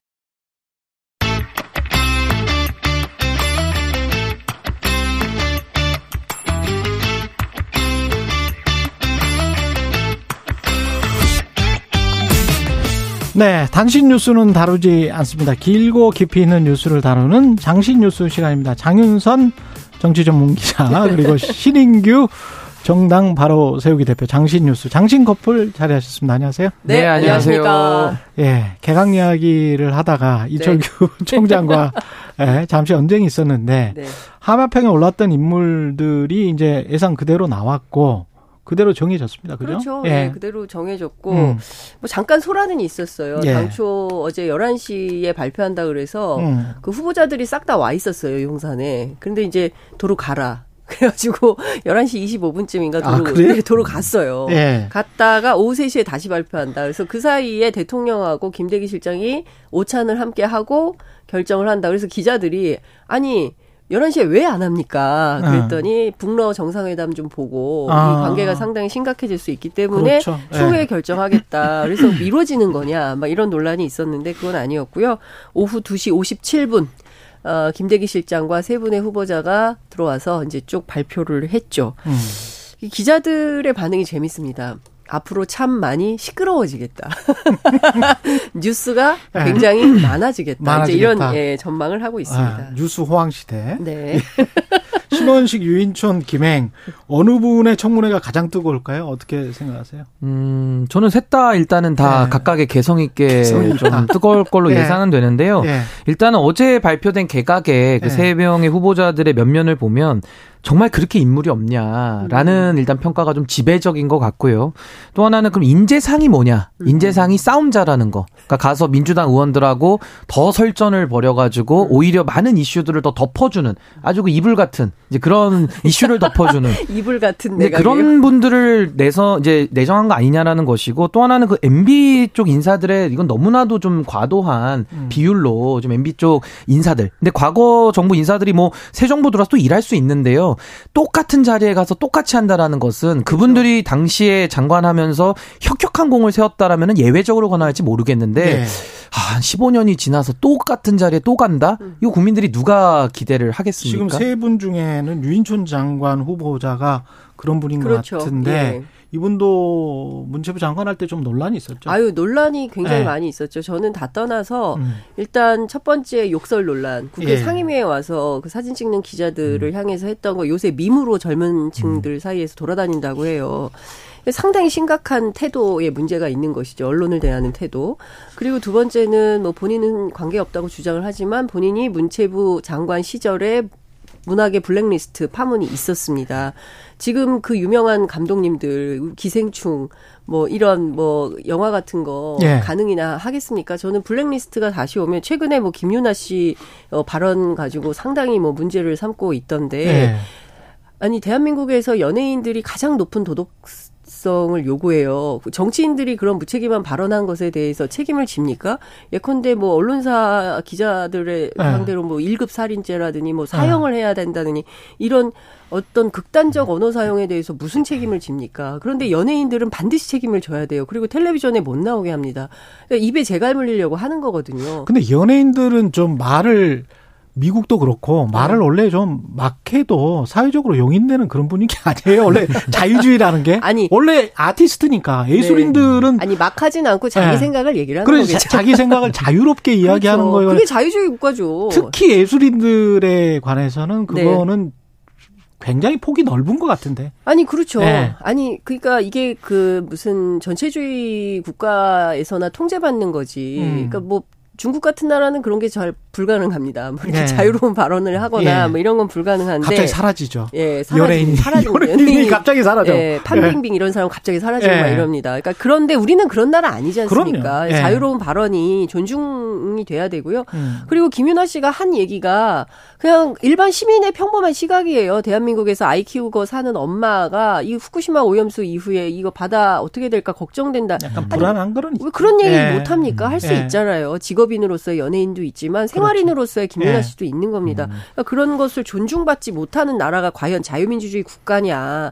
이런 질문 할 수 있는 거 아닙니까? 그러니까? 이제 뭐 표현의 자유의 영역에서 특히 정치적 의사 표현의 자유는 고도로 보장되는 그러니까 기본권의 범위가 넓은 것이 통상적인 건데 지금 윤석열 정부 내지는 국민의힘 이제 집권 여당은 야당과는 늘 싸우고 음. 그리고 여당 내에서도 싸우고 국민과도 싸우고 그리고 이제는 연예인과도 싸우는 그러니까 그렇죠. 이 싸움의 범위가 아, 예. 학원 강사님들하고도 한번 싸웠는데 그렇죠. 예. 이게 그. 싸움의 영역이 운동장이 너무 넓어진다. 그럼 이렇게 음. 갔을 때는 결국에는 나만 빼고 다 틀렸다지 이렇게 가거든요. 예. 그러면 그 운동장 자체가 너무 축소돼 가지고 이렇게 해서 뭐 정당이 민심 수렴할 수 있겠습니까? 그리고 선거를 치러야 되는데 더 민심과 어긋나면서 쪼그라드는 거거든요. 예. 이것은 결코 당해도 좋지가 않다. 저는 이게 생각이 듭니다. 대통령이 8월 29일 날 국무회의 석상에서 이런 얘기를 했어요. 예. 여러분들은 정무적인 정치인이기 때문에 말로 싸우라고 그 자리에 계신 것이다. 음.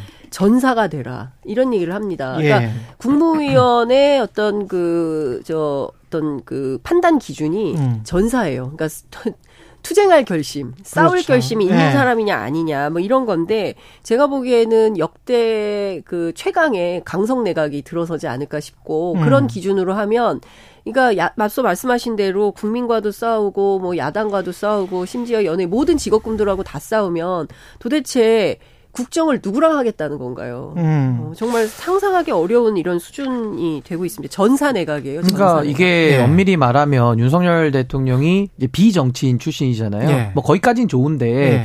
정치의 영역에 들어오면 정치를 하셔야지 지금 하는 행태들은 다 반정치거든요. 그렇죠. 그러니까 정치 혐오 감정에 편승을 해서 오히려 정치를 더 말살하는 그러니까 음. 정치의 공간을 더 죽여버리는 거지 그렇죠. 공간을 좁히는 건데 이런 식의 반정치가 이제 지속이 되면은 이제 국민들은 더 이상 이제 정치에 기대를 못 하게 됩니다. 그렇죠. 음. 그러면서 그 혐오 감정을 이용해서 또 반정치주의자들이 또 더 국회에 들어가서 더 싸우거든요. 그렇죠. 그러니까 이러면 이제 나라가 굉장히 어려워지는 거죠. 그래서 저는 이런 대통령의 그 제일 책무가 국민 통합.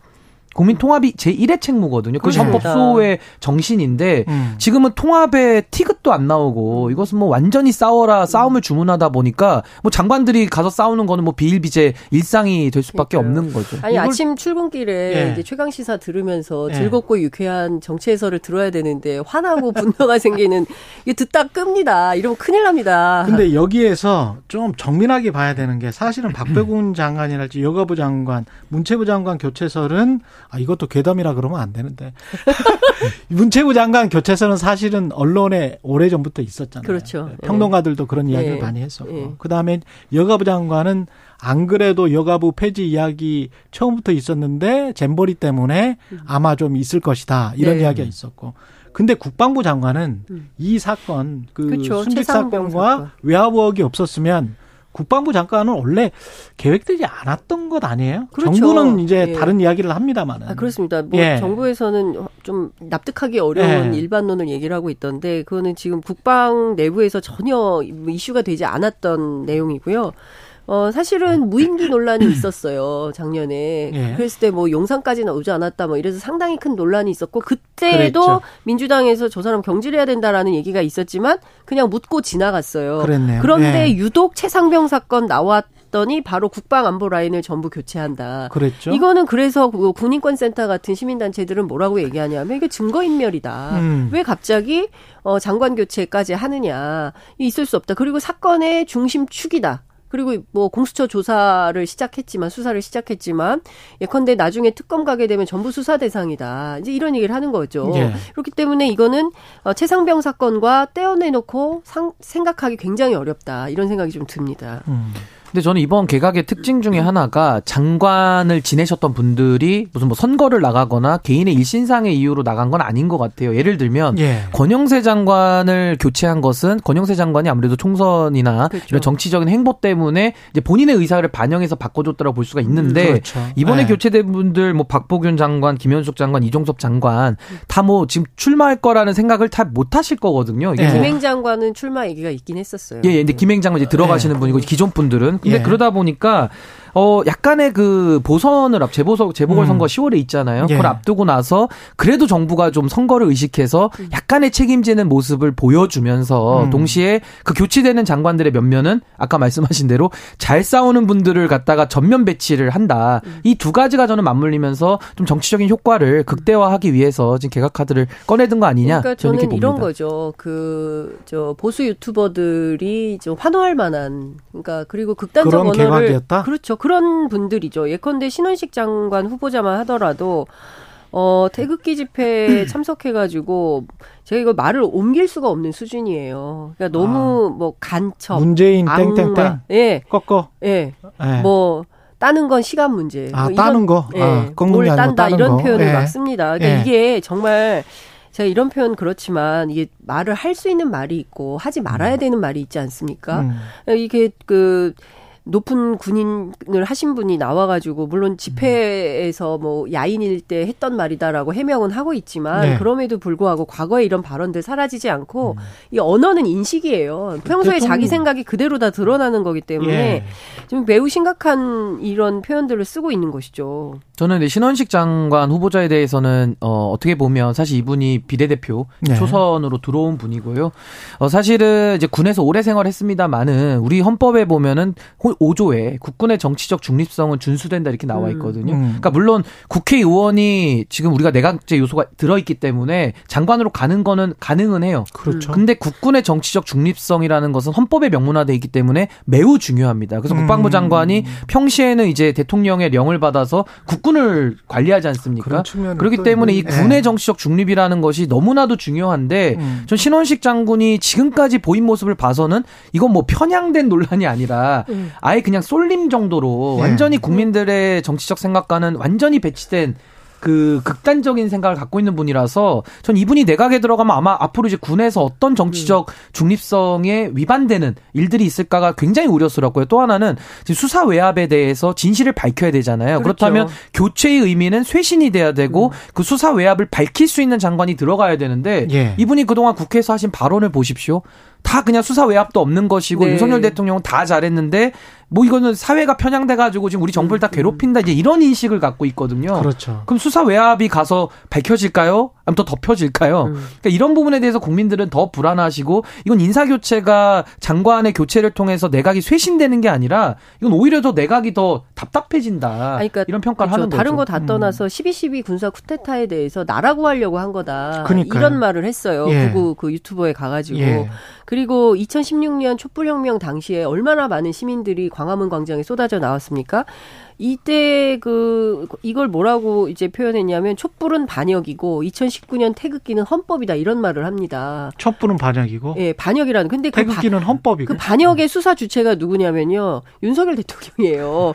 그때 박근혜 수계. 수계 박근혜 특검 때 예. 수석 파견 검사가 윤 대통령입니다. 그럼 예. 이거 이 모순적 상황을 도대체 우리 국민들은 어떻게 아이들한테 뭐라고 얘기를 해 줘야 되죠? 그러니까 정말 너무 이율 배반적인 일들이 매일 벌어지니까 진짜 사회적 혼란을 어떻게 이거를 감당을 해야 될지 모르겠습니다. 자유민주주의가 좀 혼란스러운 게 네. 저도 그게 너무 지금 너무 지금 이상한데 12.12는 나라를 구한 이게 군사 반란인데 그렇죠.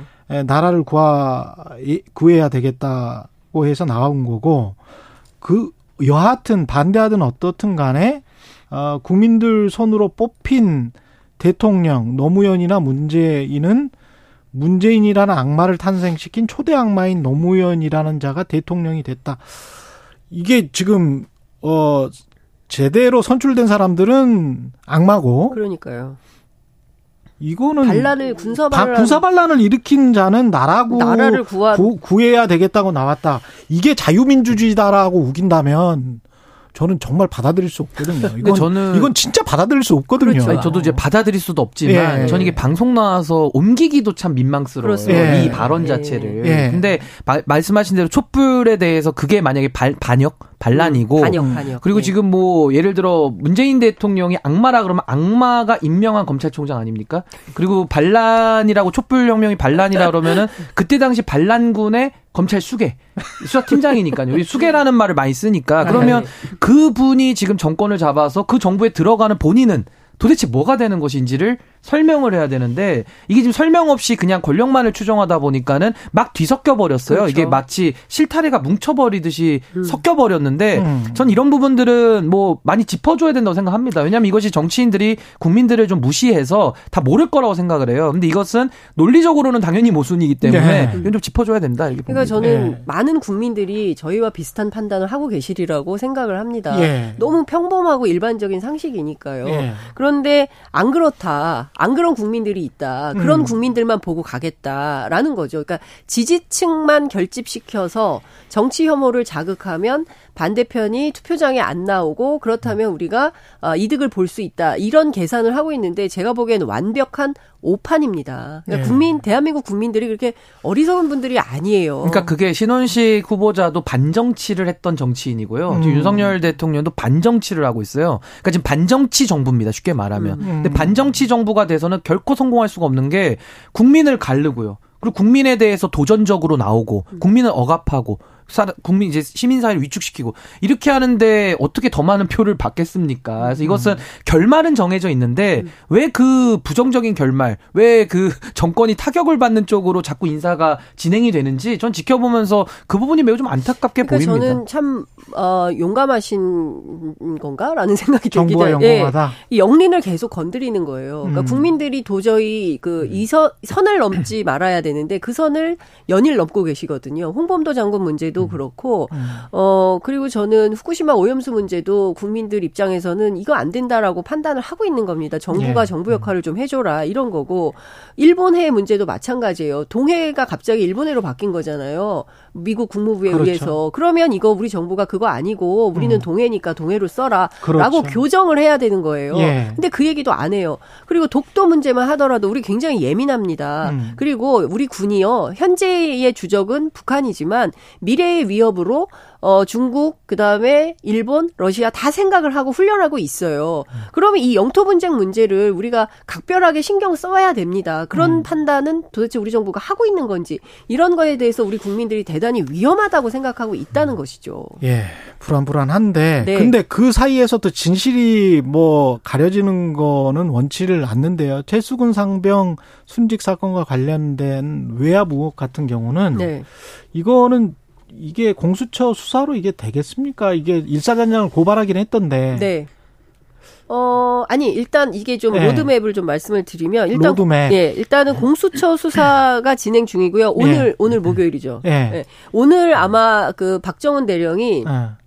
아침부터 가가지고 하루 종일 공수처에서 참고인 자격으로 아, 이 사건. 관련해서 풀로 다 받는다고 했어요. 예. 그래서 어, 좀 힘이 들더라도 한 큐에 끝나, 끝내자라고 아. 해서 이제 참고인 조사를 오늘 마칠 걸로 보이고요. 어, 그리고 난 다음에 이제 관계자들 불러서 조사를 하겠죠. 그런데 제가 듣기로는 그 박정훈 대령 측이 갔을 때 한 수사관이 검사님 잘 만나셨습니다. 이런 얘기를 했대요. 그러니까 공수처에서 상당한 의지를 갖고 있다. 음. 아, 이 사건 제대로 들여다봐야 된다는 의지를 갖고 있다라고 하고 있고요. 그리고 어, 좀 국회로 넘어와 보면 국회에서도 이 문제에 대해서 상당히 민주당은 세게 판단을 하고 있습니다. 굉장히 심각한 사안이라고 보고 있고 첫 번째 지금 정기국회 시작이 이 됐기 때문에 관련해서 국감 또는 국 정 조사를 통해서 박정훈 대령이 증인으로 출석해서 관련된 것을 일종의 국민 보고 형태로 얘기할 필요가 있겠다라는 판단을 하고요. 두 번째는 해임이냐 탄핵이냐 논란이 있었고 관련해서 지도부와 그다음에 원내 지도부 간의 어, 입장 차가 좀 있었던 것 같아요. 그러니까 일단은 어, 군령권은 합참의장에게 있으니까 뭐 안보 공백이나 이런 것은 판단하기 어렵다라는 게 지도부의 입장인 거고 어, 원내 지도부는 아니다. 국회, 국회 그 국방위원회 소속 그 상임위원들 중심으로 해서 혹여라도 탄핵된 상태에서 북한이 뭘 하나 쐈을 때 그때 그게 고스란히 민주당 책임으로 귀착될 수 있기 때문에 이게 대단히 어, 선거 전순상으로 조- 좋지 않다. 이래서 이제 감론을박을 하다가 오늘 아마 의총을 통해서 결정을 할 겁니다. 음. 그리고 이제 마지막 단계가 특검이에요. 예. 그 특검법은 발의를 한다는 거고요. 이 특검법 발의를 하면 180일이니까 내년 3월에나 하게 됩니다. 예. 그러면 이제 선거 바로 앞두고 하게 되는 건데 거부권. 이 상황에서 대통령이 거부 권을 행사 하겠냐? 근데 저는 할 거라고 봅니다.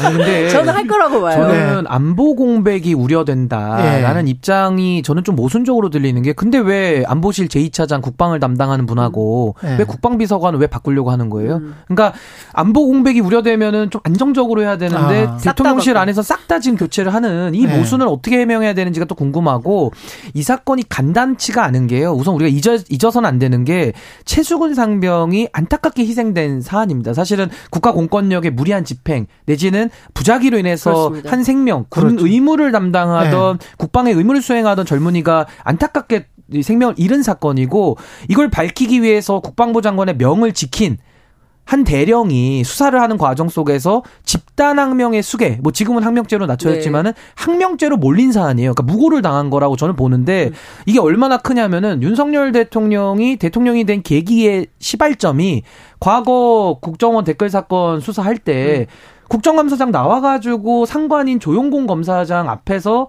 폭로를 해가지고 그 굉장히 화제가 됐던 거 아닙니까? 뭐 그렇죠. 사람에 충성하지 않는다는 명언도 남기셨던 거고 그때 예. 이후로 물론 고초를 당했습니다만은 그 사건이 폭발력을 가지고 지금 대통령을 만든 이런 사건이거든요. 그래서 지금 박정훈 대령은 항명죄로는 군 검찰에서 조사를 받고 있는 거고요. 예. 반대로 지금 공수처에 간 것은 박정훈 대령을 비롯한 시민사회가 이 수사 외압에 대해서 고발을 한 거기 때문에 공수처는 장성급 이상 대령에 대해서 직권남용죄 다 수사할 수 있습니다. 네. 공수처법에 따라서 그렇기 때문에 저는 뭐 국방부 장관도 당연히 수사 대상이고요. 그 윗선까지도 저는 밝혀야 된다. 근데 공수처가 어디까지 수사 역량과 뭐 나름대로의 그 수사의 그 진정성을 가지고 임할지는 모르겠는데 저는 공수처 수사는 맡겨놓고요. 바로 이거는 특검을 추진을 해서 저는 어. 아주 성역 없는 이거 수사를 해야 된다. 네. 이것은 군기문란이 아니라 국기문란 사안이다. 저는 이렇게 생각합니다. 저는 저 거부권 행사할 거라고 봅니다. 거부권 행사할 것이다. 네, 저는 아, 그럴 거라고 봅니다. 여하튼 예. 진실 뭐, 규명이. 안 예. 될 가능성이 높다. 그럼 될 때까지 해야죠. 예, 근데 이제 그 그때 예. 정세가 또 어떻게 변화되는지에 예. 따라서 다르겠지만 제가 보기에 지금의 상황으로 놓고 본다면 상당한 어, 거부권 행사의 의지가 높을 것 같다. 아니 근데 거부권을 좀- 행사하려면 명분이 있어야 되는데 네. 이거를 거부를 한다는 것 자체가 어. 진실을 덮자 외에는 뭐가 더 있습니까? 명분이 없어서 저는 거부권 행사도 상당히 부담 스러울 것이다. 게다가 선거를 국가- 앞두고 있기 때문에 국가 쉽지 않을 겁니다. 안보가 걱정이 될 수도 있죠. 그렇죠. 예. 아, 국가? 안보, 안보 위협. 우려. 이게 안보랑 무슨 상관이 있죠? 이거는 말 그대로 구조 자원봉사하다가 무리하게 지시를 내려서 네. 안타깝게 돌아가신 사건인데 이건 안보랑은 전혀 상관이 없는 네, 것 같고 네. 제가 근데 그 얘기 좀 하고 싶은데요. 자꾸 뭐 박정훈 대령은 10년 전 윤석열이다. 이제 이런 언론 칼럼들이 굉장히 많이 나오는데 예. 그 제가 좀 취재를 해보니까 이런 얘기를 해요. 아니다. 아, 그 상황은 비슷할지 모르겠지만 그 윤석열 대통령은 당시에 그 검찰 옷 벗고 나오면은 대형 로펌에 가서 큰 돈을 벌 수 있지만 네. 박정훈 대령은 나오면 일단 연금이 반토막이 나고 할 수 있는 일이 많지가 않다. 그리고 박정훈 대령은 스타일이 네. 제가 판단하기로는 정치할 분 같지는 않더라고요. 정치할 뿐이 아니에요. 네, 정치할 정치할, 뿐. 분 같으면은 네. 저희 같은 사람을 모르면 안 되거든요. 그렇죠. 매일 쳐다보기 때문에 네. 전혀 모르시더라고요. 예. 네. 근데 인터뷰 들어보면은 말씀도 좀 적게 하시고 네. 상당히 좀 뼈 있는 이야기들만 주로 하시는 걸 봐서는 저는 박정훈 대령이 이 사안을 만약에 주도한다라고 네. 한다면 이분이 얻을 이익이 있어야 되는데 그렇지. 모든 게 다 불이익밖에 없어요. 네, 근데 맞아요. 불이익을 앞두고 하는 이야기들은 진실일 가능성이 매우 높다. 음. 저는 네. 그렇게 제가 생각합니다. 그 얘기를 들었어요. 그 박대령하고 박대령 측 그 변호인하고 이제 음. 그 한밤에 카톡 대화를 많이 하나 봐요. 음. 그, 그랬을 때 박정훈 대령이 마지막에 항상 자, 당신 아들 사진을 보낸대요. 예. 그 아들이 육사에 있잖아요. 예. 그러니까 제가 지금 하고 있는 이, 아- 이 일이, 어, 우리 아이에게 그 욕, 욕 보이는 짓은 아니겠죠. 이런 얘기를 한답니다. 28년 자식한테, 하신 그렇죠. 자식 앞에 부끄러운 아버지로 살고 싶지 않은 거예요. 음. 근데 아들한테 불이익이 있을 수 있죠. 육사 예. 다니니까. 그리고 이재명 대표 그 단식은 네. 이게 언제 끝납니까? 좀 취재가 됐어요? 언제 끝나는 예. 기약은 없어요. 기약은 없습니까? 기약은 없어요. 그리고 예. 뭐 설왕설래가 굉장히 많이 있는데 예. 어, 이재명 대표 스스로가 결단해서 오늘 끝내겠습니다 하면 모르겠지만 음. 주변의 설득과 권유로 어, 마지못해 그냥 병원으로 가는 이런 일은 없다라는 게 민주당 지도부 관계자의 그 전, 전언입니다. 검찰 조사 그 다음에 구속영장은 분명히 나올 거 아니에요. 예. 그러면 그 그것과 사실 근데 그 얘기도 해요. 영장 예. 청구가 가능한지 모르겠다. 아, 아, 그런 이야기도 그렇죠. 나와요. 왜냐하면 지금 두 차례 예. 조사를 하긴 했는데 예. 이 지금 증거라고 나온 것은 김성태 진술 하나밖에 없는 거예요. 예. 이화영은 이제 아, 그 아니라고 허위 진술이라고 얘기를 하지 않았습니까? 음. 그렇기 때문에 지금 남아 있는 증거라고는 김성태 진술 하나인데 이거 가지고 영장 청구가 가능하겠냐? 음. 그리고 이제 변호사님이니까 잘 아시겠지만 이 사건이 지금 찢어져 있어요. 백현동하고 엮어가지고 구속영장 청구한다는 거잖아요. 음. 근데 백현동 사건은 원래 성남 지청에도 하던 사건을 서- 중앙지검으로 가져갔고 음. 그 다음에 이 대북 송금 사건은 수원지검 사건이에요. 그러면 타간 송치를 해야 돼요. 그래서 아. 하나로 합쳐가지고 해야 되는데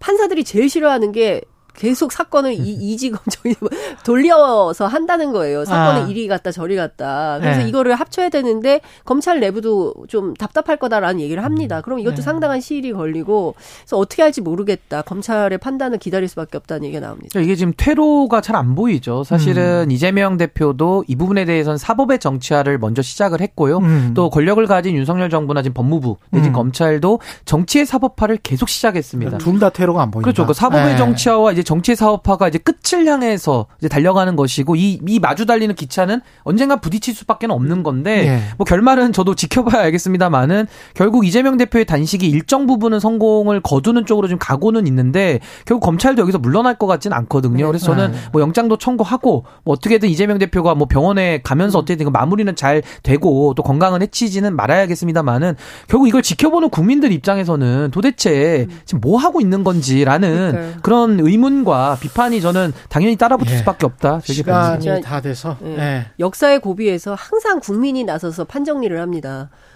이건 판정리가 필요한 사안 같아요. 예. 그, 런 상황인 것 같아서 참 우리 국민들이 너무 힘들다. 그리고 예, 저- 단식과 관련해서 장 기자님이 사전에 하신 말이 있어요. 적어도 19회 전에는 끝나지 않, 않는다. 그럴 수밖에 없다.